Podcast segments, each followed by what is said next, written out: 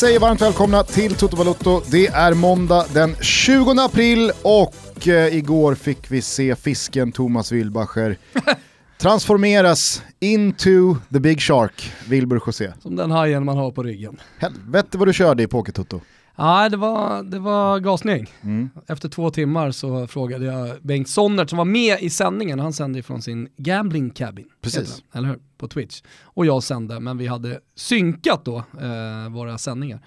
Då körde jag bara, hur höjer man egentligen? Fan ville att jag skulle höja. Men det gick ju bra. Ja herregud, du la ju både mig, Sonnert, eh, inrikeskorren, utrikeskorren, superproducent Kim Wirsén, ja, i- i- resten av eh, Gambling Cabin-profilerna. Sen hade ju Alltså du la ju alla på rygg Ja. och slutade 47 43. 43 Mm. Alltså då hade du av 1594 startande en jävla massa personer bakom dig. Mm. Så att eh, hatten av. 15-51 bakom mig, men eh, jag hade hellre bytt plats med Bengt Sonnert. Ja. Som han gick in och vann 1,5 miljoner sen, lite drygt. Han, hade en, han hade en bra natt sen. Han hade, han hade en bättre natt. Men han utlovade faktiskt, eh, trots eh, det, det, den monetära framgången eh, senare under natten, att nästa gång det är dags för Pokertutto, då är det fullt fokus för att slå både dig och resten av gänget. Han blev eh, taggad och äggad att prestera bättre än vad han gjorde Allt igår. är ju inte bara pengar, alltså det är ju verkligen så. Och man ska spela ansvarsfullt, man ska vara över 18 år och har man problem ska man gå in på stödlinjen.se. Men, men det, här, det här får igång pulsen, alltså jag hade svårt att sova efter. Alltså det, det, ja, men på riktigt. Ja men det blir ju också mycket prestige. Det, det, det är det det blir. Och sen Ja. är det ju såklart att så här, första priset, ja, hur mycket var det i slutändan? Ja, det var Så- 40 000 som- till 40 vinnaren. Så det är klart det är mycket, men det är, det är en på 1600 så att Ja. det, det ska mycket till om man ska dit. Men, Nej men jag, alltså vi, jag hade ju med mig någon lyssnare då som slog ut mig och som filmade skärmen. Jag ställde in på damer innan floppen. Han har ju kungarna och så står hans kungar och jag åker ut och så dök det upp en liten mobilfilm på Twitter där han då “Såg jag där är Lenny ute?” Det är klart man Det är blev klart lite vred. ja. Man blir lite vred. Så funderar du, när är nästa pokertoto, då jävlar. Exakt. Ja, ni vet ju vid det här laget att vi gör Pokertoto tillsammans med våra vänner på Betsson. Eventuellt kör vi på söndag, eventuellt så pausar vi någon vecka innan vi drar igång. Men vill man vara med och spela så lovar jag att man inte kommer missa någon info överhuvudtaget. Nej, så. så länge man fortsätter lyssna på Toto eller följer oss via sociala medier. Så att... Eh, Sitt lugnt i båten och tack till alla som var med igår, jävligt roligt måste jag säga. Mm. Och återigen då, hatten av Thomas för att du eh, presterade så bra. Du reste dig på nio där eh, strax efter första pausen. Ja. Och så bara... Sen gick det bara, bara dubbla pengar hela tiden. Eh, Du, så- vi sitter här på måndag förmiddagen, vi gick och handlade lite kaffe och då såg jag vår gode vän Erik Niva i eh, sotarmössa och polo på Cafés omslag. Så tänkte jag den där tidningen måste jag köpa. Och den där intervjun måste jag läsa. Och då, alltså, jag vet inte, det är, det författaren till den här artikeln då, han heter då Tom Selin Magnusson. Tänk på Tom Selleck. Magnum, PI. Exakt. Bra där. Eh, nej men han eh, gör ju ett jättebra eh, porträtt av Niva och sen så ska han då, för att, eh, jag, jag tycker att han är väldigt eh, rätt på det där när han liksom, ja, det är inte bara i Sverige det sker utan det är ju även internationellt, att idag ser ju fotbollslandskapet annorlunda ut. Det är inte bara vilket lag man hejar på utan man kanske hejar mer på spelare, man kanske har en liga som man bara konsumerar och så skiter man fullständigt i allt annat. Och när det kommer till då personer och kanaler som bevakar fotbollen så har man sina preferenser där. Det är inte bara så att alla är Ja, allätare. men Bill Simmons eh, som eh, ju är sportjournalist eh, på ESPN tror jag borta i staterna. Han startade ju en eh, podd som sedermera då ringade av sig, heter The Ringer, såldes till Spotify för över en miljard. Mm. Så eh, jag är med på vad du menar här. Mm. Ja, men då skriver han så här, personerna som bevakar fotbollen är ofta lika stora stjärnor som fotbollsspelarna själva. Förut kunde du vara fotbollsintresserad och så var det inte så mycket mer med det. Idag är skiktningen inte bara baserad på vilket lag du håller på eller vilken liga du föredrar. Idag kanske du är en perm Sverige-romantiker av samma snitt som Marcus Leifby eller Johan Orenius på Offsides podcast. En taktiknörd som Kalle Karlsson. En Toto Balutto-man. Och så tänker man, ja, det finns ju det också. Men då känner sig Selin Magnusson här nödgad att inom parentes flika in huruvida fenomenet Toto Balutto-kvinna existerar är idag obekräftat. Kände han liksom så här, ah, få in en liten pungspark. Han lyssnar ju, tjena Tom. Så jag vet inte riktigt var, varför den skulle Äh, in. Lite jag- konstigt med tanke på att vi har väldigt eh, många kvinnor och om man då skulle jämföra An, alltså vi är tusentals kvinnor som lyssnar på den här podcasten, det finns statistik på, plus att skulle man jämföra då med till exempel Offsides podcast, så- vet det fan om de skulle ha fler kvinnor som lyssnar, eller för all del på When We Were Kings, Erik Nivas podd. Eller de som läser eh, Kalle Karlssons plusinlåsta liksom 20 000 tecken taktik, så här ska Manchester United ställa upp i derbyt. Eller menar, följer Leifbys... Eh, perm, eh, alltså Kansli-SM. Kansli-SM. Det är väl ingen skillnad, jag skulle kunna dra alla där och säga så här, ja, män av den här typen som följer de här personerna. Jag, tycker bara, men, jag tycker att det är märkligt och därför skulle jag nästan bara så spontant vilja mana till ett upprop alltså, från alla kvinnor som lyssnar på Toto Balutto. Toto Balutto-kvinnor, hashtag, finns det någon sån? Fan, gör, gör er hörda. Gör er röst hörd. vansinnig. Ja, men och sen så då, lite senare i texten då, när han har byggt upp då Niva, med all rätt, eh, som då älskad av alla. För att är det någonting som kanske utmärker Erik, Mm. och det kan väl även du tillstå, så är det ju att även fast man kanske är en Marcus Leifby, perm, kansli-SM-romantiker, så gillar man också Erik Niva. Men även det om man ena är... behöver inte utesluta det Exakt, och andra. Niva Alltså, kanske är den allra mest eh, vanligt förekommande gemensam nämnaren som alla gillar. ja. Eh, och och det, det, det, det är den första att skriva under på. Och så skriver han så här, trots att han utgör en oväntad gestalt i ett svenskt fotbollsrike så är han dess obestridliga statsöverhuvud. Han är en varm kniv som även skär genom Toto Balutto-smör. Jag, jag, jag, fattar liksom ingenting av vi- den passningen. Va, va, Va? ska det störa oss då? Eller vad, vad menar han? Vänta, va? en kniv som skär, en varm kniv som skär genom smör. Jag kan, jag kan, jag kan, men jag kon- jag kan förstå. kontextualisera lite mer. här. Eh, så här. Erik Niva återkommer flera gånger till parallellen om den svåra andra skivan. Det har han ju gjort många gånger, även hos oss. Det spelar ingen roll hur bra ett bands debutalbum är. När väl vinden vänder så spelar det ingen roll vad du har gjort tidigare. Men hans egen svåra andra skiva väntar vi fortfarande på. Han prenumererar på Guldskölden, priset som årets sportjournalist. Och när han har utforskat, Finns Guldskölden kvar? tog en paus eh, det här året. Okej. Ja. Vem hade vunnit i år? Är det Niva? eller? Alltså, det var bara... Nu tar han även podd som vi har prenumererat på några år. Exakt, efter två raka... Kliver When We Were Kings upp även där, så har han alla kategorier. Han vinner ju även så årets reporter.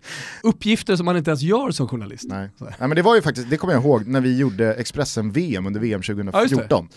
så var det någon som hade freeze-framat dig när du ser riktigt uppgiven ut. Ja. Och så skrivit bildtexten, när Niva vinner Guldskölden för årets app. och du såg så här, vad ska jag behöva göra för att få en individuell guldsköld? Ja. Nej men då fortsätter han så här. När han utforskat nya fält av sitt värv som expertkommentator i tv eller i en podcast så har hans popularitet bara växt. Trots att han utgör en oväntad gestalt, bla bla bla. Han är en varm kniv som även skär genom Toto Balutto-smör. Va, va, alltså, Ja, ja, jag vet inte.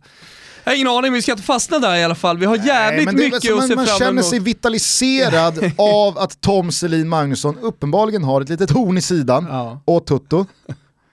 Men vad fan, alltså så här, jag, jag, jag, jag tycker samtidigt att det blir lite så här. okej första passningen, men det där, vad är det för jävla hang-up? Hörru, det har hänt en jävla massa i fotbollsvärlden. Plus att jag har en special som kommer lite senare Gusten, en Never Forget som jag har gjort om lite. Mm. Det blir intressant att testa det på den. Ska vi bara dra en kort liten uppdatering datummässigt? För att det har ju faktiskt börjat slängas eh, en hel del datum senaste dagarna runt i luften. Vad gäller svensk del så pratar ju eh, förbundet, Karl-Erik Nilsson och så vidare, att ambitionen är allsvenskt spel 15 juni eh, och att kuppen ska avgöras innan dess. Och då får man väl anta att man städar av kvartarna, semin och finalen ja, på två veckor från göra. första juni och framåt. Sen så läste jag i morse att eh, Uefas ambitioner är att spela färdigt Europa League och Champions League 1 augusti med final i början av. Varmt. september. Nere på kontinenten tänker jag. Ja, och jag tänker dessutom att då är det en konsekvens av att man från liksom, de olika ligornas håll ska ges möjlighet att även midweek-omgångar kunna spela klart ligorna under sommaren. Och då får liksom, Hur blir det med kvalet då? jag vet inte, det, det, det tonar Det- ju upp sig, riktigt, det tonar ju upp sig till en rejält späckad sommar. Mm. Och då så...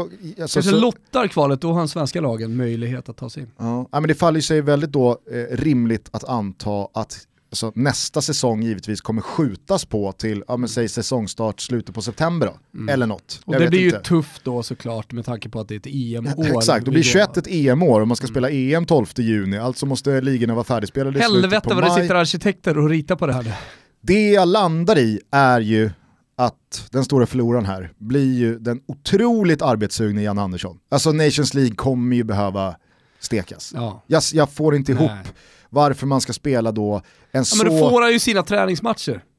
Någon samling får han ju. Jag är tveksam till det alltså. Mm. Alltså in, ja, hösten 20 är jag tveksam till att det blir något landslagsspel överhuvudtaget. Ja, det är möjligt att det inte blir. Och sen så undrar jag så här, är den här tiden det som spelarna och lagen får som vila och semester. AIK sa ju det till exempel, att deras sommarledighet, det gav de spelarna nu. Mm. Och alltså så här, då är ändå det ur ett svenskt perspektiv, alltså de, de stora drakarna, mm. de ländernas eh, ligalag, där blir det ju liksom, okej okay, vi ska spela klart en ligasäsong med ett komprimerat spelschema under de varmaste sommarmånaderna. För att sen då bara liksom Veckan kan, efter, det, då Kan en, en äh, åldrande Sebastian Larsson gå direkt efter en hel säsong, direkt efter ett mästerskap som, som säsongen följde upp, rätt in i allsvenskan, fortsätta då hela vägen äh, året runt, då kan alla. Kanske. Eller i och för sig, då kan alla låter ju som att äh, han är vek, det är han ju inte. Men jag menar, det, det, det, går ju. Sen så får man nog tänka till eh, i fysstaber, hur tränar vi? Och sen kommer det säkert inte vara samma frenetiska tempo. Vi kommer nog få se en hel del märkliga resultat skulle jag kunna tänka mig. Med tanke på de olika, alltså så här, man, man toppar formen olika. Man läser den här situationen lite olika i de olika klubbarna. Ja, och som Vilket du och jag, då att Ja, och som du och jag har varit inne på tidigare också, alltså det blir ju någonting annat med, alltså vet, nu vet jag att det finns eh, en rad andra länder med samma klimat, men det kanske inte är på samma fotbollsmässiga nivå. Men alltså att, att spela fotboll i Italien i juli, att spela fotboll i Spanien i alltså. juli, alltså i städerna på dem, det är ju, det är ju något annat ja, än att göra det Alltså september till ja, april-maj. Ja, ja, det, det är snudd, snudd på omänskligt kommer det vara på vissa Det finns ju en anledning till att de spanska och italienska första omgångarna startar 2045 Ja, det finns en anledning i augusti, till, ja, september. Exakt, jag tror fan Spanien körde 21 och 45 ja, De har väl kört 22 och 23? Ja, ja, men exakt. Spanjorerna är alltid, de ska alltid vara lite värst på det där. Ja. Där finns det väl dock, där snackades väl om att ja, men det, är, det är asiatisk tv som styr. Men det är ju också en hel jo, del temperaturer och grader. Ja, ja, Nej, att, men... ja, vi får väl se vad som händer, men det är i alla fall eh, de datumen som har börjat nämnas eh, här nu under helgen. Ja, ja, på, tal om, på tal om Jan Andersson bara, stort tack till alla som har hört av sig med eh, fina ord eh, och eh, ja, responser på vårt avsnitt senast med förbundskaptenen. Ja, vad kul. Fick ju lite eko också ute i eh, mediavärlden. Jag såg att Expressen skrev och Fotbollskanalen hade med eh, Drömelvan, men eh, det, det togs inte riktigt in i tv. Jag hörde i morse Olof Lunds podcast på, på, på tal om liksom, eh, andra kollegor. Eh, han hade intervjuat eh, Tim Sparv, det pratade de om på, på nyheterna. Ja men det är ju deras, det är, alltså... Men vadå, sporten är väl inte till för bara att pusha egna rättigheter eller? Fast Tim Sparv säger ändå ganska tydligt att det jo, var bra. Förbundskaptenen sa en del grejer i vår podd. Jag tycker att det är, jag tycker att det är, det är en rimlig eh, cross promotion. undrade, hej det händer inte så mycket. Bland annat så meddelar de att, eh, eh, jo men att Landertinger lägger av. Vet du vem Landertinger är? Österrikisk skidskytt. Ja exakt. Jag såg också sporten att det, Ja, och att, eh, att uh, Duplantis hoppar stav i trädgården. Mm. Och att Jesper Karlström har spelat Fifa. Ja, det är liksom news, det borde väl Jan Andersson få en plats. Hur mycket partypooper är man när man eh, liksom bara nämner att det, det, det är ganska många som vittnar om att de här fotbollsspelarna inte alls spelar sina FIFA-matcher utan det sitter någon riktigt vass polare utanför bild och spelar matcherna åt dem. Har inte du ruggig inside på det också? Jo, jo, ja. absolut. Ja, men det är, det är, alltså, så här, är, det, är det allmän kännedom? Jag vet inte, jag tror inte det. Jag, jag, såg någon tweet om det, att så, det där kan inte vara Karlström, det, han, han, är för bra den här killen, det är ett pro, han ja. spelar på ett visst sätt. Ja. Men så, det, du vet att det är så, inte just med Karlström, men att generellt sett eh, i de här turneringarna, jag såg att han bland annat slog ut Trent eh, Alexander-Arnold, mm. att, att Trent sitter själv, det, det gör man inte. Nej men han har väl någon i sitt crew ja, som är liksom jag menar det, världsklass. Ja. Du får väl konsultera din polare, vad heter han, Lucasinho Jag ska kolla med honom. Ja, kolla med honom, kolla med honom vad som sägs. Vi ringa upp? Men annars så, annars så hörde ni från Gugge först. Vi det ringer- är inte Nabbe och Karlström och eh, grabbarna som sitter och lirar utan det är en riktigt vass polare som sitter beskuren utanför bild med en förlängningssladd som egentligen rattar de där världsklassprestationerna. Medan du eh, letar upp Lucasinhos nummer där bara så kan väl jag på tal om Olof Lund då pusha för att jag tillsammans med Olof på Simor och Fotbollskanalen numera framöver kommer köra Fotbollsfredag. Mm, Där är vi eh, sammanfattar och eh, ja, eh, tar ner fotbollsveckan som varit. Eller som jag valde att uttrycka det förra veckan i premiären, fotbollsveckan som inte varit. Det är ju mest så det, det låter under dessa coronatider. Så att, titta gärna på det, man hittar programmet via Fotbollskanalen och då via Simor. Fredag kör vi nästa gång igen, det är lite Skype-gäster med eh, och så får man eh, ja, en, en, en bra lägesrapport. Mycket, mycket bra. Du, jag hittade numret här. Vi, vi testar. Här är det. Lukas Gummesson heter han. Tja Lukas. Tjena Lukas, Thomas Wilbacher. Toto. Tjena. Läget? Tjena, jo det är bra, är du själv? Ja men det. Härligt, härligt. Du, jag sitter här med Gusten också. Ja. Eh, vi sitter och funderar och på lite det här med Jesper Karlström och Nabbe. Det blev ju världens succé eh, igår på sociala medier och sånt där. Eller hur? Ja. Ja, men, eh, vi- har en teori om att, eh, att de inte spelar själva, att det sitter någon bredvid. Och då tänkte vi så här, men vem ska vi ringa upp för att få det här bekräftat? Eh, då, och då, då kunde du inte komma på något bättre än att ringa upp till Lucasinho. Alltså det är väl inte bara en teori, det är starka källor på att det, Starka källor, vad är det då? då? äh, vi har starka källor på att det inte är de som spelar. Har du hört talas om det här fenomenet eller? Nej, jag, jag vet i alla fall att Nabbe spelar. Det är jag hundra på. Okej. Vadå, satt du bredvid? Nej, nej, Det var inte gjorde du som spelade, Nabbe? Nej, nej, nej. Jag sitter och streamar ju, men jag intervjuar ju Nabbe och allting precis innan. Men det var inte jag som spelade, det kan jag garantera. Det var Nabbe. Ja, jag är rätt säker på att det var Nabbe, ja. Men Karlström, eh, du och jag som aik han kanske, kanske fuskar lite. Alltså, Nabbe sa ju att Karlström är helt jävla värdelös, så att eh, ja, det låter ju lite fishy. Jag undrar, var nivån på Fifan som spelades, var det världsklass? Nej, det var det inte. Okej, ja det är såklart, det, det stärker ju inte vår, vår teori här om att det är fuskspelare. Ja, ja, men vi ville i alla fall bara ringa och kolla. Det var schysst eh, att du var med.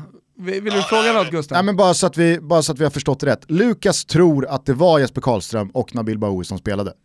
Ja, stämmer. Ja, okej. Ja men det är härligt, du vi ses ute i, i, i cyberspacen. Ja, det gör vi. Sen får, kommer jag, jag kommer gärna tillbaka och spela FIFA med dig någon gång. Men Det får vi lösa för. Ja, härligt. Härligt, ha det bra. Ha det bra. Tja. Tja. Ja, ja, men då så får vi väl anta det. Omvärdera sina källor. Ja. Vet du vad jag hittar här nu?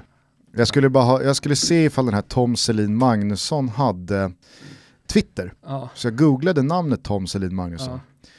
Då är det klart att han ingår i, vad jag antar då är ett fotbollslag på svenskalag.se. Alltså det är väl typ så här laget.se eller vad det nu kan vara. Mm. Vet du vilket lag han spelar i? Alltså det här är så, man ser på hela hans look, att det här är en gammal fotbollskille. Ja, ja, exakt. Det är en gammal fotbollskille som har bytt liksom estetisk bana, Ja.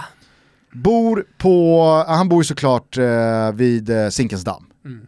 Det är knivsöder, filtrade instagrambilder, Det är hacka Men- på Toto. exakt det är hacka på Toto för det är det man ska göra. Ja. Men han är ju såklart kvar i fotbollens värld. Ja. För att han älskar väl fotboll, precis som alla andra som älskar fotboll. Så han spelar ju fortfarande fotboll. Och han spelar då i laget Krukan. Nej, nej, nej. Alltså det här, det här det är sån jävla perfect storm så det finns inte. BK Shoreline. Broder Daniels främsta låt. alltså, du vet, spela Shoreline och alltså det är ju, det är ju indie, liksom vågens eh, nationalsång. Ja, ja. Nej. Det är ju liksom, alltså, vad heter han, Henrik Berggren, det är ju ansiktet utåt för totalt ointresse för fotboll. Mm. Eller hur? Mm. Det, det kan du tillstå. Ja, ja, ja, verkligen. Jag har några polare, indiepolare, som var med på Lollipop ute i Lide, Tullinge, liksom back in the days. Ja, men då vet- flyttade till London, du vet också, bodde i London ett år och bara knarkade. Jo men då vet man ju, alltså så här, BK Shoreline, det är en samling av fotbollsspelande fotbollsentusiaster som inte vill alltså de vill ju egentligen inte tycka om fotboll längre, Nej, men de älskar fotboll för mycket.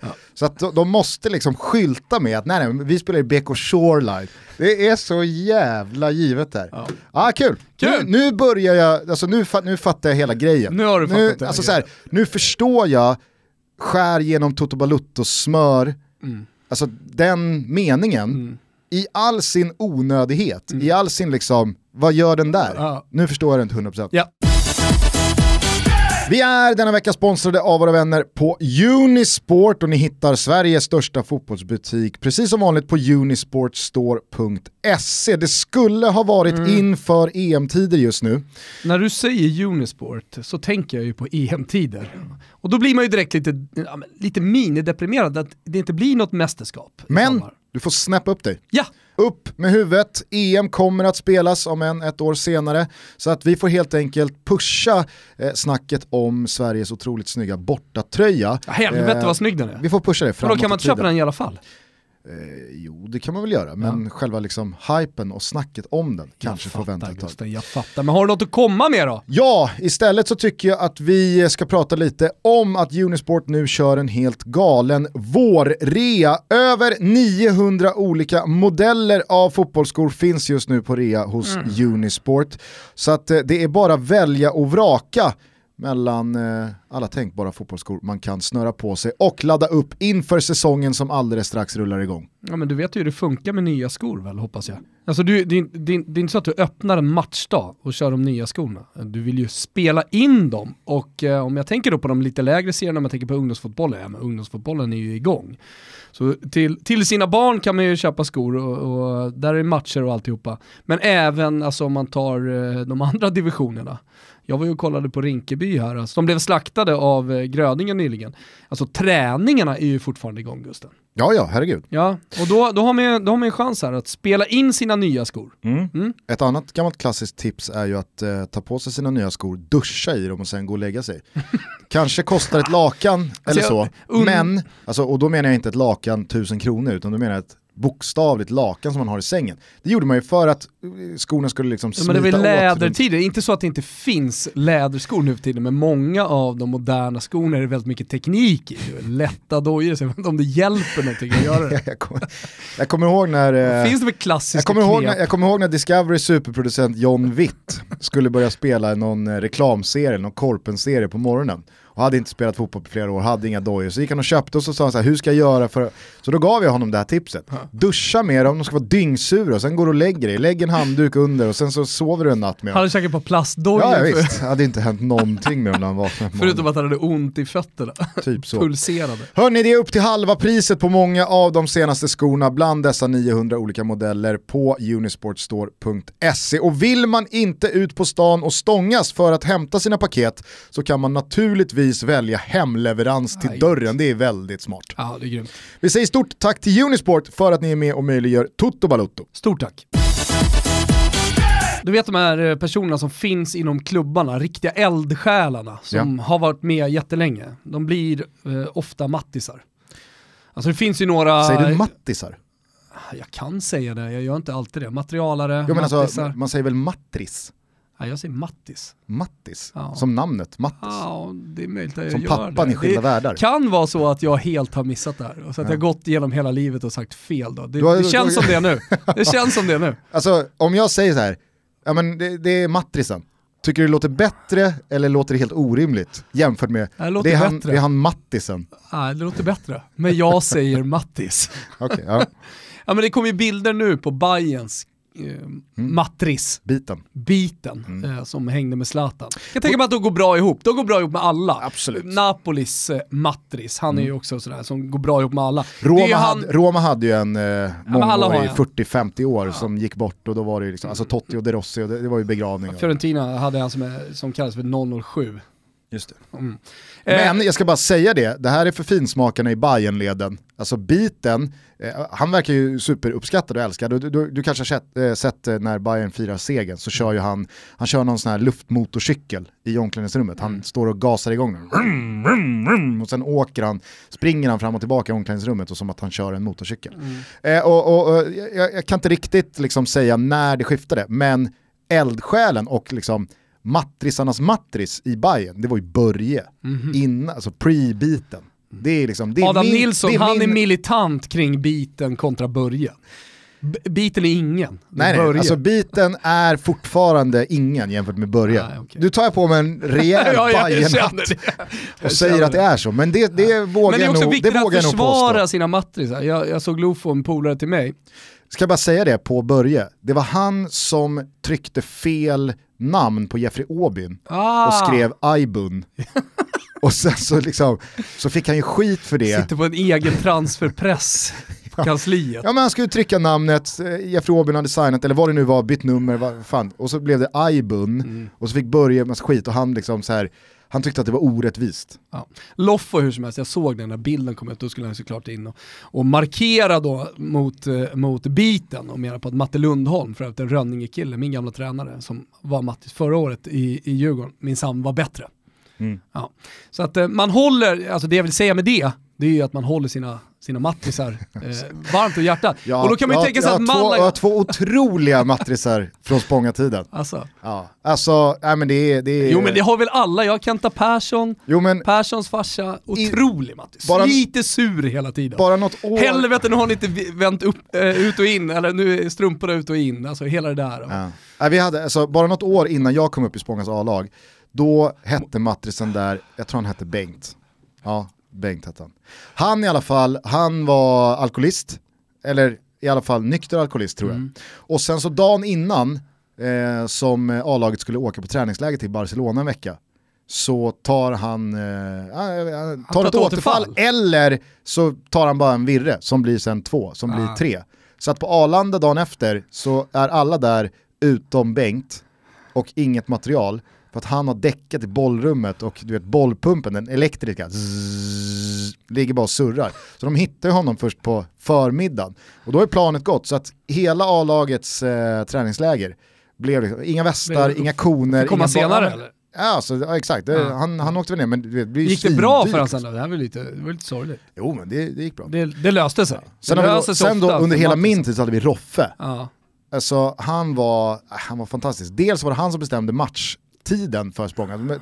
På den nivån, division 2, division 3, då kan ju liksom lagen, vi vill spela våra hemmamatcher antingen lördag eller söndag. Putte Ramberg till exempel, när jag gick till Bele sen, han hade som hemmamatchtid söndag 17.30. Alla hatade det, men det var för att Putte skulle kunna vara på landet fredag, lördag och sen hela söndag kunna städa av Tror innan de åkte hem. Så då fick vi spela hemmamatcher söndagar Klippte ändå 17.30. 50 lax i, om året. Ja, visst. Ja, men Roffe då, han bestämde eh, Spångas tider och då var det alltid lördag 14 Mm. för att man inte skulle missa V75. Ah, fint. Eh, det jag skulle säga bara, Kenta Persson, en gång så blev, eh, blev eh, Roffe, Roffe Rondell, Mm. kallades för Roffe Rondell, vår tränare, för att han alltid vände som en, alltså runt. Han körde 360 grader. Spelade central mitt och så kom någon och så liksom täcka bollen med kroppen så körde han runt, så han blev Roffe Rondell. Ja. Han hade för övrigt sprungit spåret på 3 km på 5.30 påstod han. Alltså, vi hade ju en kille i vårt lag, 3 Ambjörn km på Paulsen. 5.30. Ja, ja. Du vet så här, det är snabbare än alla i hela världen. Nej, det- Baklänges tror jag han hade gjort det också. Ja. Eh, men någon gång så kängade han till så flaskbacken gick sönder och flög flaskor och Katta Persson blev vansinnig och sa köp nytt, väldigt osympatiskt. Annars gillar Roffe min coach. Jag måste bara säga det, jag kom att tänka på de gamla stötarna i Spånga. Det fanns en lagläkare som hette... Alltså han, Är det här för internt? nej absolut inte, det här är otroligt Ja. roligt. Eh, han hette Krille Karamell. Han hette Christer någonting. Får mig osökt att tänka på när Anders Limpar var här och bara slängde sig med Ja, nej men eh, eh, Krille Karamell i alla fall, han var lagläkare i Spånga tidigt 00-tal. Och sen så i en match så tror jag att det är en spelare som heter Degen som gjorde, eh, han gjorde någon säsong i Cesena. Aha. Kommer fan inte ihåg vad han hette alltså, eh, i fullständigt namn, men han kallades för Degen. Gjorde ett år i Cesena, vill jag minnas. Tidigt 90-tal eller sent 80-tal, jag vet inte, någonstans där i alla fall. Hur som helst, han får då en sån jävla stämpling så att han bryter stortån. Okej. Krille Karamell kommer in, spelarna samlas runt, Degen ligger bara och skriker. Krille Karamell, han liksom, jag vet inte, på något sätt ska han liksom eh, spjälka upp tån så att han måste dra den till rätta, men det gör så jävla ont så att han måste bedöva den. Då ser alltså, och det här har jag fått bekräftat, jag var ju inte på plan, jag var inte med, men Isak, min brorsa, han var där. Ja. Alltså så här, det här är 100% sant. Så, Krille Karamell trycker i bedövningssprutan, men trycker ut den på andra sidan stortån. Och trycker ut liksom vätskan så att vätskan bara går en stråle ut på gräs. Och degen ligger och vrider sig i smärtor. Och Krille Förutom Karamell redan ont så får han en jävla nål genom tån. genom hela tån. Och så trycker han ut bedövningsvätskan på andra sidan tån. Så är degen, så är Ta det lugnt, ta det lugnt. Krille Karamell. Ah, herregud. Var var vi någonstans? Eh, jo, du var på någon, eh, Ja, just det. kan jag tänka mig italiensk? Eh, spansk. Spansk. Spansk eldsjäl får man ju verkligen säga. Alltså, jag, vill, jag ville bara landa i honom kort för att Andres Perales, jag förstår att ingen vet vem det är, han är då en Malaga-eldsjäl och sitter just nu i karantän inuti La Rosaleda, som stadion heter i Mal- Malaga. Eh, och det är väl ingen konstig grej det, eh, kan man tycka. Alltså, han, han, väl, han trivs väl där, tänker jag. Men det jag fastnade vid, det är vad han har gjort då som eldsjäl. Känn på det här, på den här Andalusien. Han har alltså varit målvakt, han har varit eh, busschaffis, han har varit eh, planskötare, han har varit eh, planchef eller arenachef. Sen har han också varit säkerhetschef och massör. Han måste, han måste väl också ha varit kassör. Det är, det är liksom, Kassör kommer inte upp här. den Han klass, har- de klassiska liksom, sidosåsen och så är han kassör. Då- han, han, de, har, de har byggt något litet hem åt han där. Så, så han bor där och har någon egen liten trädgård inuti stadion. Jag får inga bilder på det här, jag får googla vidare. Hittar vi bilder så lägger vi ut det på våra sociala medier. Men han, han, han tar sina promenader inne på La Rosaleda nu. Men det var helvete vilken karriär han hade haft i alla fall. Snacka om eldsjäl. Och hur många matcher gjorde han? Eh, det har jag inte kollat upp. Det, det spelade egentligen inte så stor roll. Nej, han men det är- var keeper. Liksom. Absolut, men Ja. det är ju mäktigt om man liksom på allt det här har Man, 369 man att han matcher. säkerhetschef också. Då, då, Luddig titel. Ja, ru- ruskigt luddig. Har du sett eh, Malagas eh, spelargång på La Rosaleda? Ja, absolut. Du har sett den här, liksom, kör, kör man bredspektra-missilen modern konst? Alltså de har ju målat Malagas... span, span, alltså, spanjorerna är ju bäst i världen Ja. på modern konst. Ja, alltså åk till Valencia, så går du i Gamla stan med kullersten och alltihopa, så åker Ja, man men jag tänker så här, Salvador till Dalí. Rio Grande och där, där är det liksom, ja. Ja. där är ju Salvador Dalí. Exakt. I byggnaden är ju som att han har ritat dem. Jag vet, men jag tänker så här, kommer Salvador Dalí Konsttoto är inte starkt. Nej, jag vet, det är uselt. Jag undrar bara, kommer modern konst alltid benämnas som modern konst? Eller blir liksom, det som var modern konst, Blir fem, omodern 50 konst? år Nej. från nu, Nej, nej. Det är modern konst. det heter modern konst Ja, hur många år som än Ja, har passerat. Men det är, oli, det, det är olika epoker inom konsten. Alltså, jag menar, är det, är det modern konst, ja men då, det, är- det är en epok liksom. Ja. Förstår Hur som helst, många har säkert sett eh, några filmer på eh, Twitter sådär, när eh, konstnärer i, med typ galgar eller klädnyper som hängandes från taket åt olika håll med skuggningar och så vidare. Och sen så när man backar ut och tittar på det framifrån, då ser det ut som en pistol. Eller, alltså det här har du sett.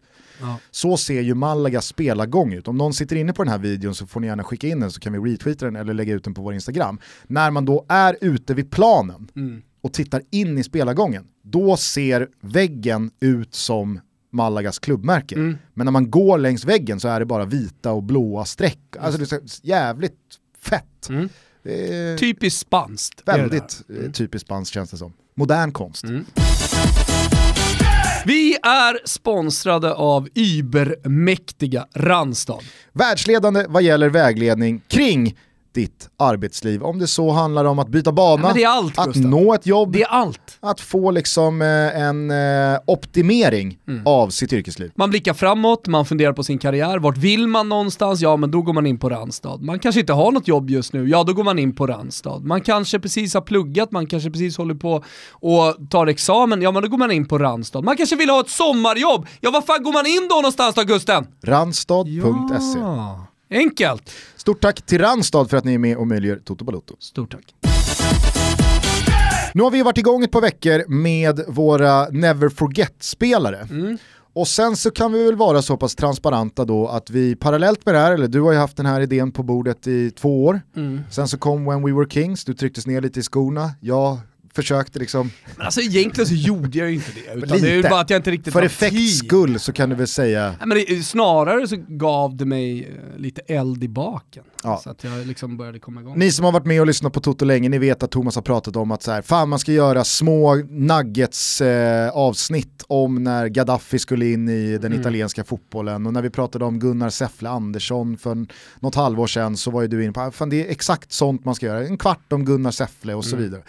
Sen så kom When We Were Kings och sen så har jag liksom eh, ur ett mer humoristiskt perspektiv eh, försökt eh, pusha fram det här från dig. Du har sagt det kommer, det kommer, det kommer. Och sen så har vi då parallellt utanför Never Forget eh, snickrat och putsat och slipat lite på en, eh, en alternativ Toto-podd som eh, vi har eh, bollat lite fram och tillbaka med. Ska vi köra den, ska den ligga någon annanstans och så vidare.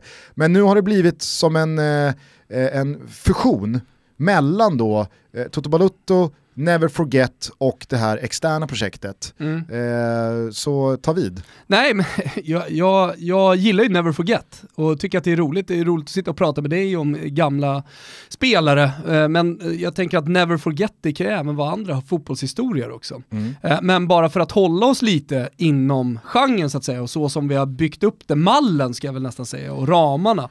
Eh, så, så tänker jag att jag ska berätta historien precis som om vi satt här och gjorde Never Forget som vi har gjort tidigare. Mm. Men, men jag tog lite hjälp av Kim Wirsén. Mm. Och sen så proddar vi upp det lite och så tänker jag berätta historien nu för dig om Andres Escobar. Och den känner ju de flesta till.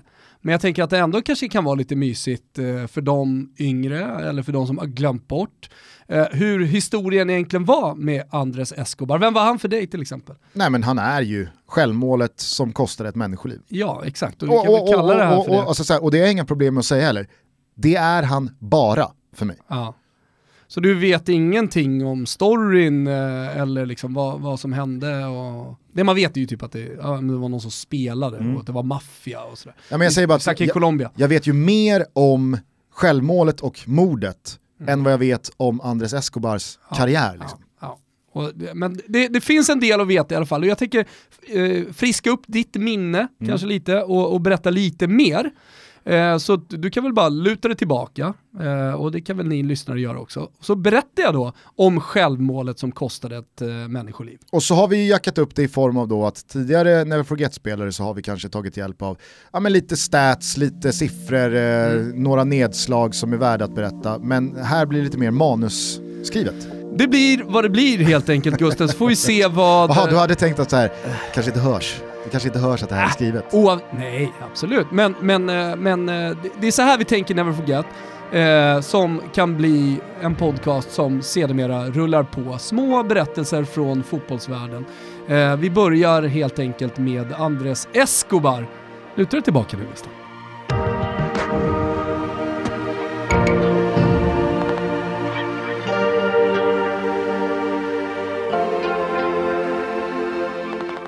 En välbetald, uppskattad och framgångsrik fotbollsspelare träffar sina vänner utanför en bar i sin hemstad.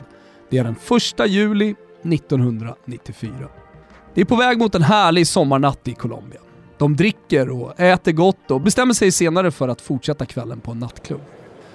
Det blir, som det så många gånger blir, ett mer och mer spretigt gäng allt eftersom kvällen flyter på och helt plötsligt är fotbollsspelaren ensam i sin bil på parkeringen utanför klubben.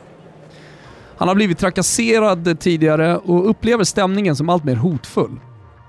En pickup rullar upp bakom bilen och ut kliver två män samtidigt som de osäkrar sina revolvrar. Ett snabbt meningsutbyte tar plats innan en av männen avlossar sex snabba skott i följd där han efter vart och ett av skotten skriker “Goal!” för att sedan snabbt lämna platsen i sin bil och låta fotbollsspelaren dö på parkeringen. Fotbollsspelaren hette Andres Escobar. Nu har det ju gått så pass lång tid sedan det så romantiserade fotbolls-VM 1994 att en hel ny generation, kanske till och med två, idag är vuxna människor utan någon som helst relation till det mästerskapet. Vilket kanske framförallt vi andra minns genom SVTs ännu mer romantiserade VM-krönika. Den mätta dagen, den är aldrig störst. Den bästa dagen är en dag av törst. Visst vet de vem Thomas Brolin är? Kanske sett Thomas Ravelli ha trångt skrevparti i Let's Dance och förstått att Henrik Larsson, Henke, var med redan då. Och så har väl alla skrålat med till GES. Men de har ju helt vuxit upp utan insikten att Oleg Salenko gör fem mål mot Kamerun. Maradona, ja den Maradona åker fast för doping och Alexi Lalas har tidernas fulaste bockskägg. Men att prata, analysera och gotta sig runt VM 94 har ju dock gjorts till leda. Men sällan blir väl en spelare och en historia en sån tydlig markör för vilket årtionde man föddes på. För väldigt få födda över 2000 har ingen som helst aning om vem Andres Escobar egentligen var. Man kanske gör en snabb koppling till Pablo Escobar.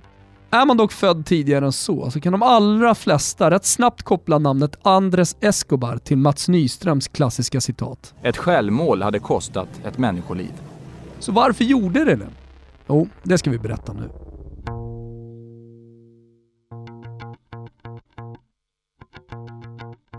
Andres Escobar föddes 1967 i Medellin i Colombia. Hans pappa hade jobbat på bank men startade senare en organisation som hjälpte unga pojkar bort från gatan och familjen hade det, med colombianska mått mätt, relativt gott ställt.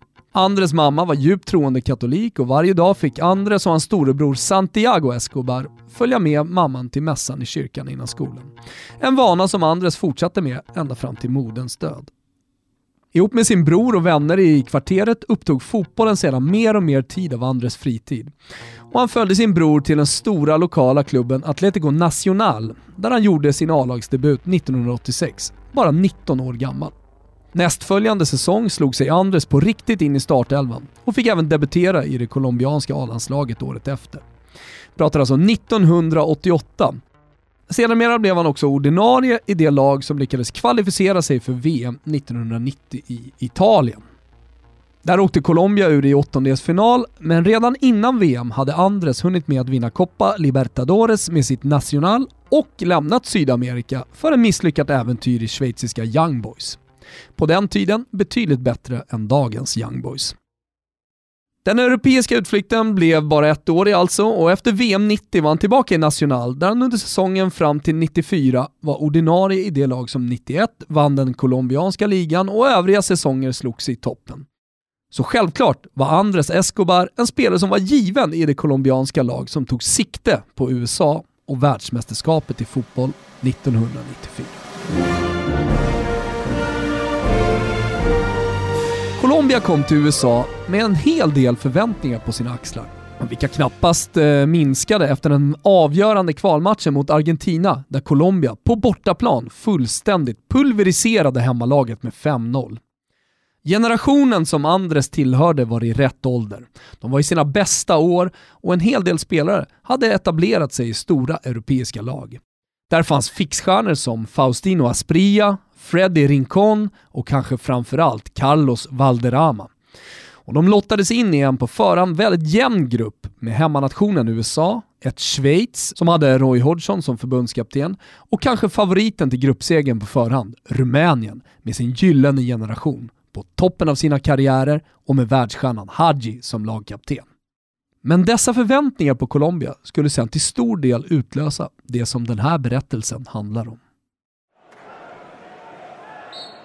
På ett fullsatt Rose Bowl inledde Colombia sitt VM mot Rumänien och i en jämn match där Hadji stod för ett av VMs vackraste mål kunde till slut Rumänien kontra in det avgörande 3-1 målet och Colombia med Andres Escobar som mittback hade fått sämsta möjliga start.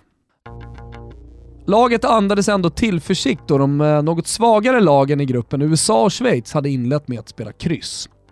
Redan innan VM hade dock det colombianska landslaget skakats av en del oroligheter då lagets karismatiske målvakt René Loco Iguita, mannen bakom den mycket uppmärksammade skorpionräddningen, lämnats utanför truppen då han ett drygt halvår tidigare hade besökt den då fängslade nationella angelägenheten, mm, Pablo Escobar, och med det skapat stor uppståndelse i landet.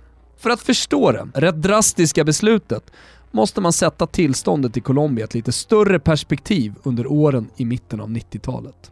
Pablo Escobar var på sin topp från mitten av 80-talet och eh, mer eller mindre en inofficiell kung i Colombia. Han höll med diverse olika metoder fred mellan de olika drogkartellerna. Han lyckades med mer eller mindre tydliga muter få en förvisso korrupt men ändå sammanhållen ledning av landet. Och när han då, efter påtryckningar från USA, greps och senare sköts till döds, så skapades ett vakuum i landet. Karteller började tävla om makten, en eh, sönderkorrupt ledning av landet där alla ändå visste vad som gällde stod helt plötsligt handfallna och tillståndet kan mest liknas vid ett kaos. Och det var i just Pablos och Andres hemstad, Medellin, som kaoset var som mest påtagligt för vanliga människor. Och detta är viktigt att ta med sig i fortsättningen av den här historien.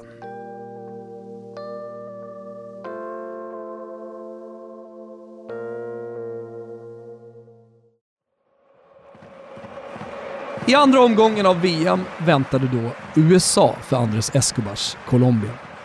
Det colombianska laget försökte både internt och mot fans och media gjuta hopp och betona vikten av att nu väntar de på pappret svagare lagen. Så det här gruppspelet skulle de nog kunna ordna upp ändå. Sanningen var dock en eh, annan.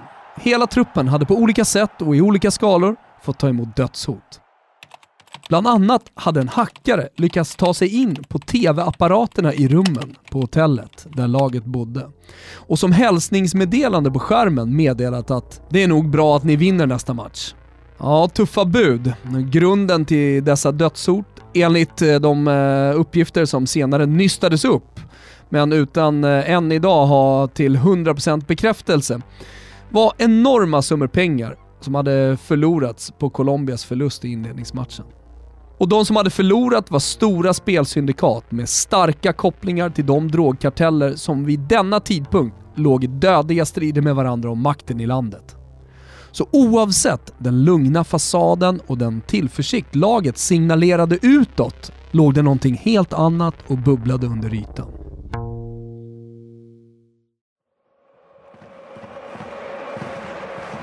En jämn, böljande första halvlek går mot sitt slut i en jämn match där båda lagen verkligen går för att vinna. När USAs yttermittfältare John Harks slår ett lågt, tidigt, men väldigt bra inspel mellan Colombias backlinje och målvakt.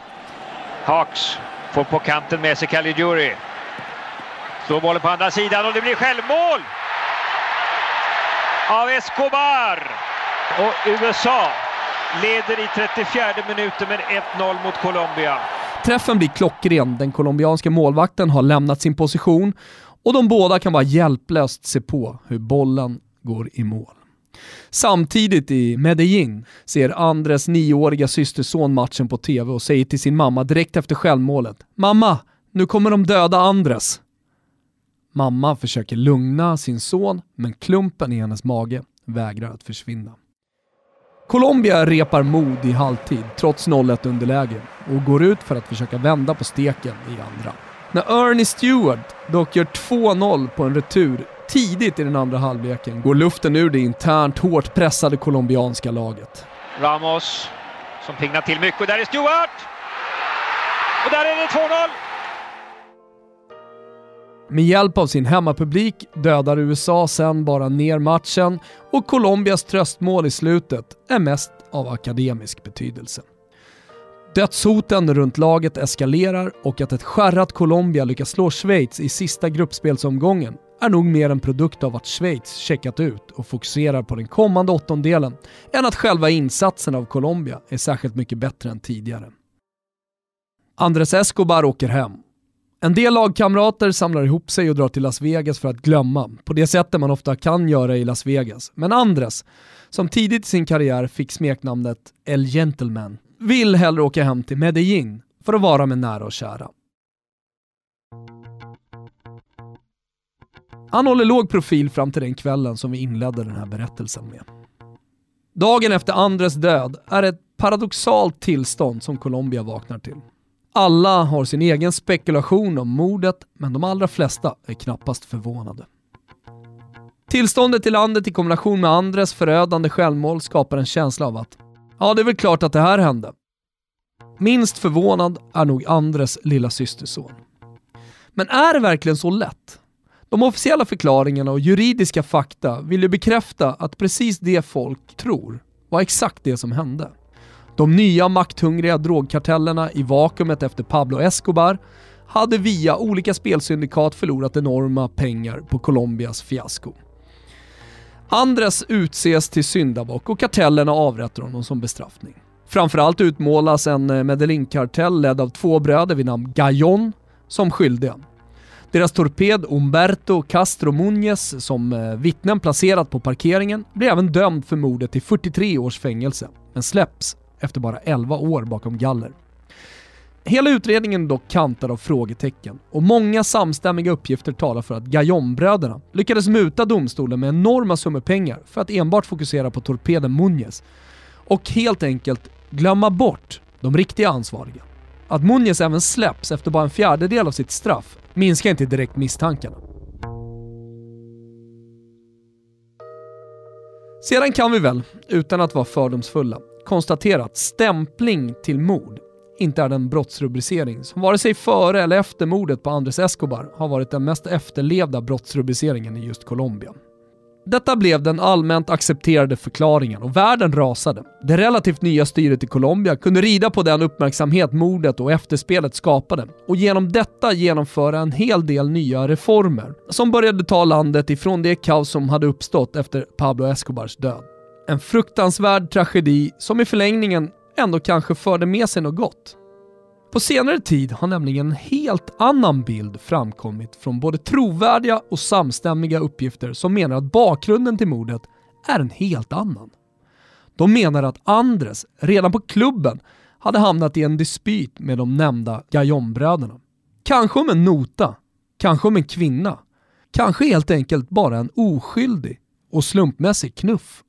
Hur som helst hade en från början liten dispyt eskalerat och i brödernas megalomaniska tillstånd efter att ha bidragit till Pablo Escobars fall och med deras nyvunna makt tålde de helt enkelt inte att någon sa emot dem eller ens pratade med dem. Och när de då märkte att det var hela landets syndabock som de inlett ett gruff med hade saker rätt snabbt hamnat i nedförsbacke och mynnat ut i uppgörelsen på parkeringsplatsen. Vad som egentligen låg bakom avrättningen av Andres Escobar kommer vi nog aldrig få veta. Men det man kan konstatera är att det nog med råga är det mest uppmärksammade dödsfallet genom fotbollshistorien.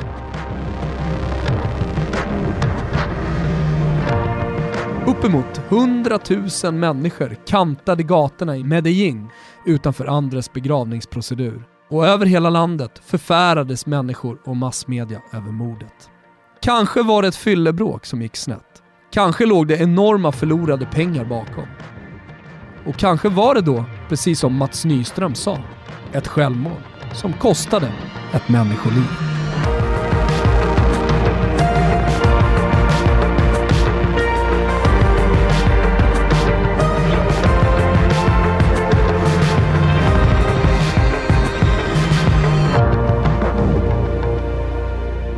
Där var den Gusten. Andres Escobar. Lilla, lilla fina historien om honom.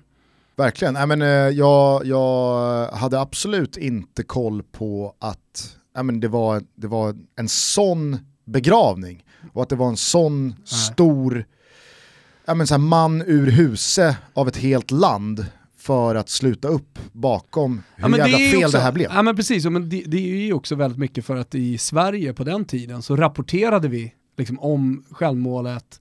Eh, det fanns inte riktigt, alltså, på den tiden innan pre-internet så, så gick det inte heller att söka upp speciellt mycket. Och jag så tror det var att... inte så att du kunde hitta ett reportage från colombiansk tv. Och vad var det då begränsad till? Jo, det var begränsad till att kolla på Sportnytt. Ja, och jag tror att för mig, som för väldigt många andra som lyssnar på det här, mm. så är det som har etsat sig fast kring Andres Escobars självmål och mordet på honom, det är vad som finns om det i VM 94-krönikan. Exakt. Alltså jag, jag kommer inte ihåg något aktuellt eller rapport från 94. Nej. Det är, alltså jag var fem år då. Mm. Och, och, och sen dess så har det aldrig pratats om i något Nej, annat sammanhang överhuvudtaget Nej, i, brett så att säga. Mer. Sen kan man ju alltid söka upp, eh, det finns ju artiklar i The Guardian eller eh, längre jo, men jag pratar dokument ur ett som har skrivits. Av, nej, nej men exakt, exakt. Nej men vad kul då att du, du fick någonting nytt tycker jag. Mm.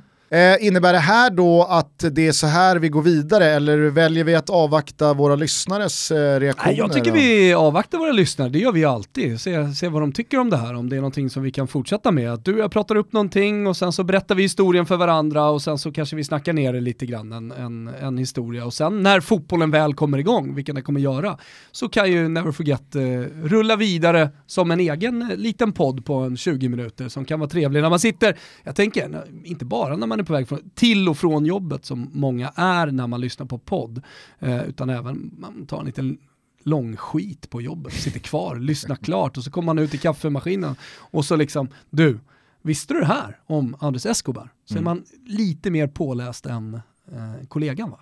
Är du med? Tar vi upp kampen här med Niva? Oh nej! Det är någonting annat och det förstår ju alla som lyssnar på det här också.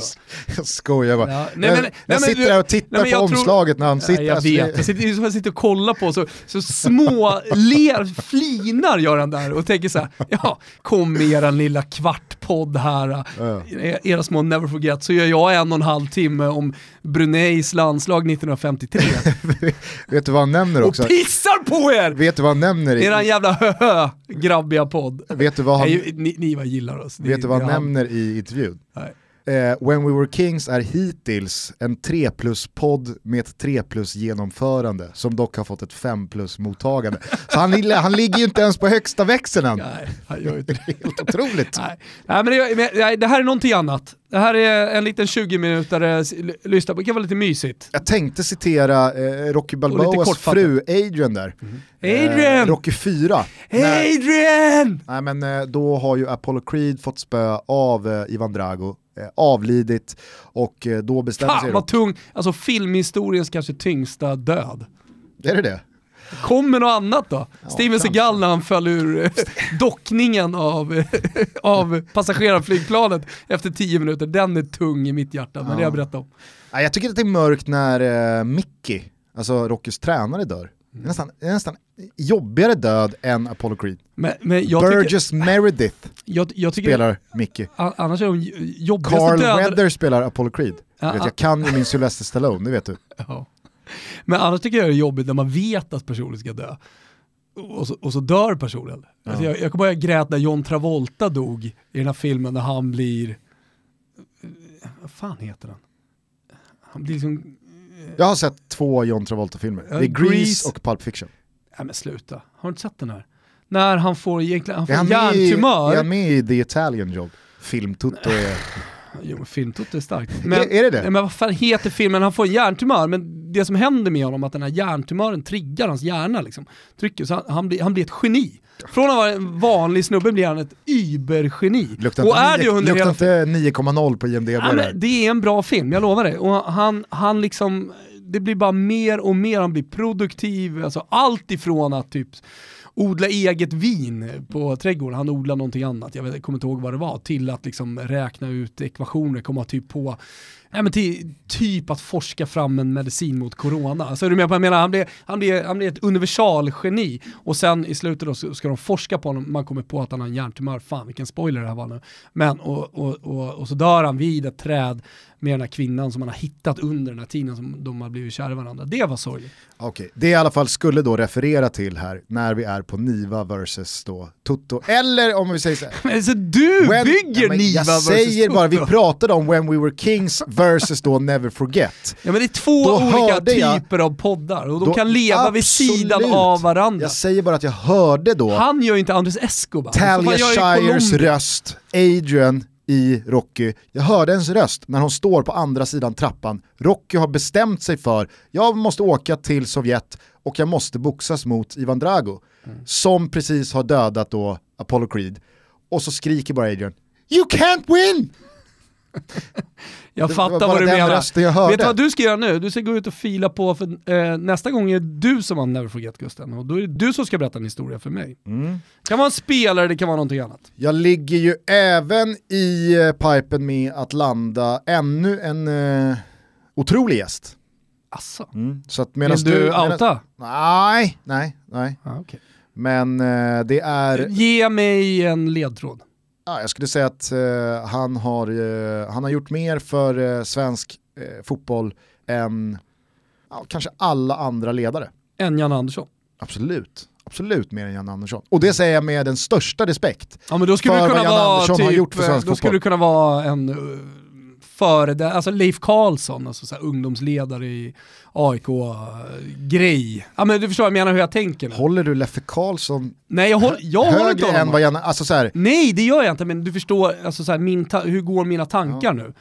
Eh, jag skulle säga så här. eller så är det ju... Vi pratar om en ledare som har inspirerat, influerat eh, och eh, påverkat Svensk fotboll. majoriteten av ledarna som är aktiva idag inom svensk fotboll. Och jag skulle vilja även påstå att han har haft extremt många duktiga fotbollsspelare under sig och jag tror inte en enda har ett ont ord att säga om honom. Spännande. Mm. Spännande. Du, på tal om 94, när vi pratar om Andres Escobar, så kan vi väl bara avsluta kort med det här som blev en grej när SVT visade matchen mot Kamerun. Mm.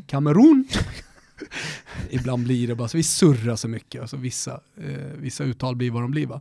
Eh, Kamerun Ja. säger väl vi i Sverige. Ja, men Max Bursell, eh, sportchefen där, han har ju tänkt till Mm. och fattat att vad fan, alla har sett krönikorna, alla har sett liksom rålisfirandet, Mm. alla kan sitt VM 94, men hur många har egentligen sett matcherna Mm. i sin helhet senaste 26 åren? Det är inte många. Nej, det är inte många och därför har de nu sänds va? Yes. Eller sänds de just nu as we speak? De pytsas ut. De pytsas ut. Kamerun var det här senast och då var det många som fastnade vid Bosse Hanssons kommentering. Så här lät det. Återigen måste det sägas faktiskt, utan att eh, lägga lök på laxen egentligen på den diskussion som varit, att det fordras i de här sammanhangen något extra i målvaktsväg. Det har sju matcher här nu visat och den åttonde är på väg att visa det också. Ravelli gör inget extra på det här målet heller. Det måste sägas. Vi har ingen riktigt bra målvakt. Jag tillät mig före VM säga att det kan bli vår olycka. Det är ingen idé att bara komma och prata om Lasse Eriksson eller Hedman eller eh, eh, någon annan, Sven Andersson eller så. Det är bara så att vi överhuvudtaget inte har någon riktigt bra målvakt. De här sista dagarna har vi nu sett fantastiska insatser av, av eh, de flesta ländernas målvakter.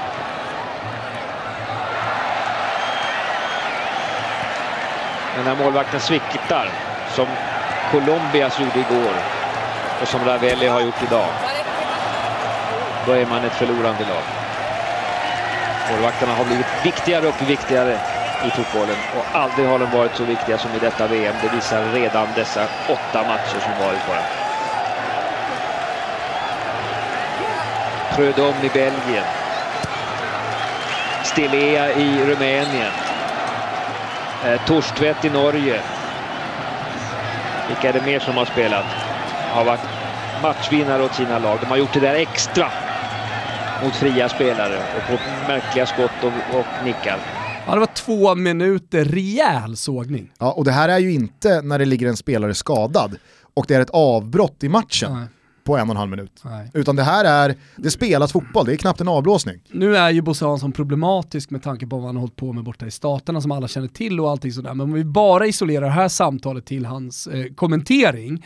Eh, jag, jag tänker ju tillbaka alltså, på Thomas Ravelli som en eh, IFK Göteborg-spelare väldigt mycket. Eh, och att Bosse Hansson är ju känd gnagare och undrar om det fanns en sån här AIK Göteborg eh, tagg i Bosse Hansson. Dessutom, vem var AIK-keeper? Ja men eh, SM-guldet 92. Det var väl Magnus Hedman? Ja det var det fan, Magnus Hedman. Mm. Och sen, ja, men han var ju AIK 90-97 ser jag här nu och sen så var det Coventry. Så fan, också intressant gäst såklart, Magnus Hedman. Han har varit i, i bruset och det har pratats om Magnus Hedman av andra anledningar. Men ni, helvete eh, alltså, han var ju det här lilla, lilla fina lånet från Celtic till Ancona. Alltså det Ancona-laget, det var 03, 04, Ja, var det någonstans där? ja. Ja, det Ancona-laget. alltså, där har du en trupp. Där har du en trupp med helt otroliga spelare. Då hade ju Danne Andersson där. Mm. Jerry, Sidled, Sidledsdanne. Vad sa du? Jerry. Daniel Andersson heter Jerry i mellannamn. Daniel Jerry Andersson. Är det etablerat? Jag vet inte, det kanske inte är så här vida Okej, känt. men vem är din gubbe från Ancona 0304? Jag menar alltså så här, om du, om du läser, ja, jag kan ta några. kan, kan Hubner varit där? Eh, Dario Hübner? Ja.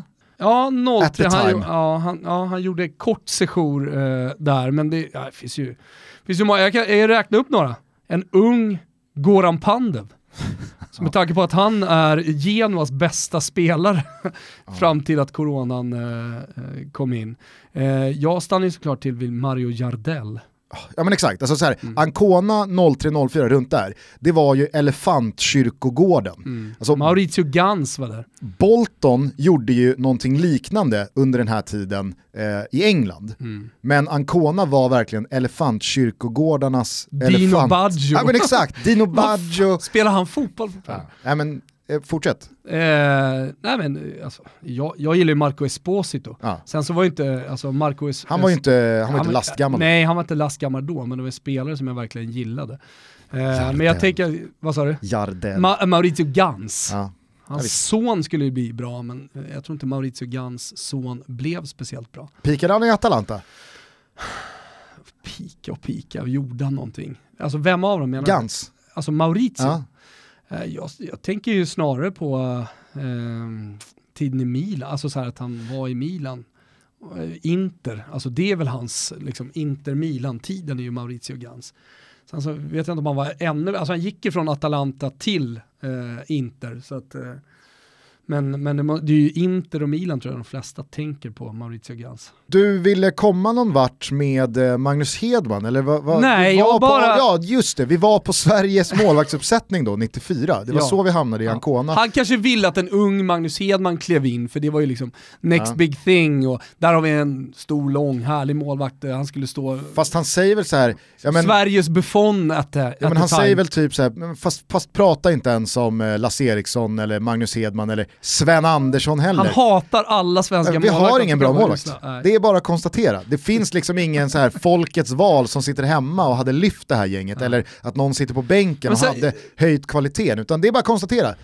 Ravelli är säkert vårt bästa val men han är inte bra nog. Jag tycker också det är intressant hur han ser på målvaktsutvecklingen i världen 1994. Han menar på liksom att det, det, det har skett någon revolution mellan raderna. Att för att kunna hävda sig så måste det till att man har riktigt, riktigt bra jävla världsmålvakter. Så nämner han ju, du vet, ja, det har ju spelats åtta matcher, eller vad jag säger. Ja. Ja. Och så ska jag, försöka, ska jag börja... Han börja tar, han tar på volley. han tar på volley. Prudhomme, Då är det någon, då är det någon som har gjort bort sig. typ norska keepern har gjort bort sig. Norge, så, vad fan surrar du om Bosse? Men hade det där hänt idag, vad hade hänt då? Alltså så här, Jag vet inte, det, är väl en, det är väl en annan kommentatorsskola idag. ja. Men eh, Men det händer ju så mycket under de här två minuterna. När Sverige får värsta frisparker och han är bara helt fast i det. Fast det, alltså, så här, den, den, den stora skillnaden är väl alltså att 94, det, alltså, SVT är ju herre på täppan så det bara De är- sjunger om det. Men Herre på täppan, de är ensamma. Ja men exakt, ja, men vad fan, televisionen. TV4 startar 90, Ja. här har väl Stenbeck liksom, han har väl börjat karva fram TV3. Ja. Eh, men det är fortfarande SVT som är, Det är det enda. och Bosse Hansson och. Arne Hegerfors har ju tagit över efter det ännu äldre gänget eh, på 70-talet och tidigt 80 Alltså så här, Ja. Bosse Hansson han vet ju, jag gör vad jag vill. Ja. Vill jag sitta och prata om hur dåliga jag tycker att Sveriges målvakter är, så gör jag det. Ingen kommer liksom, ingen kommer kritisera mig för det. Nej, och med facit i hand så blev det ju ett ganska bra mästerskap för Thomas Ravelli. Sen är det många som eh, jag ser på sociala medier nu som menar på att, ja, vadå, han gjorde några straffräddningar. Men han var väldigt nära också att väljas in i världslaget. Såg du mejlet vi fick? Men det blev väl Prudhomme från Belgien. Ja, det blev ju det i slutändan. Men vi fick ett mail då från Hampus Lilja. Eh, fortsätt mejla oss i, eh, i dessa coronatider med intressanta uppslag va. Totobalutta.gmail.com Ja, han skriver det.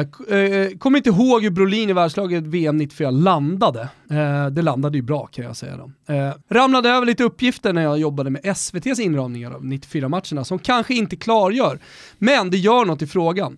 Det på den bifogande bilden är alltså TTs brådskande telegram, det är ju stora grejer, brådskande telegram, till SVT gällande världslaget från 94. Det här telegrammet kommer även att visas i sin helhet under en av de, här sändningarna. Så det råder väl ingen supersekretess kring den. Va? Alltså då kan vi ja, prata om den.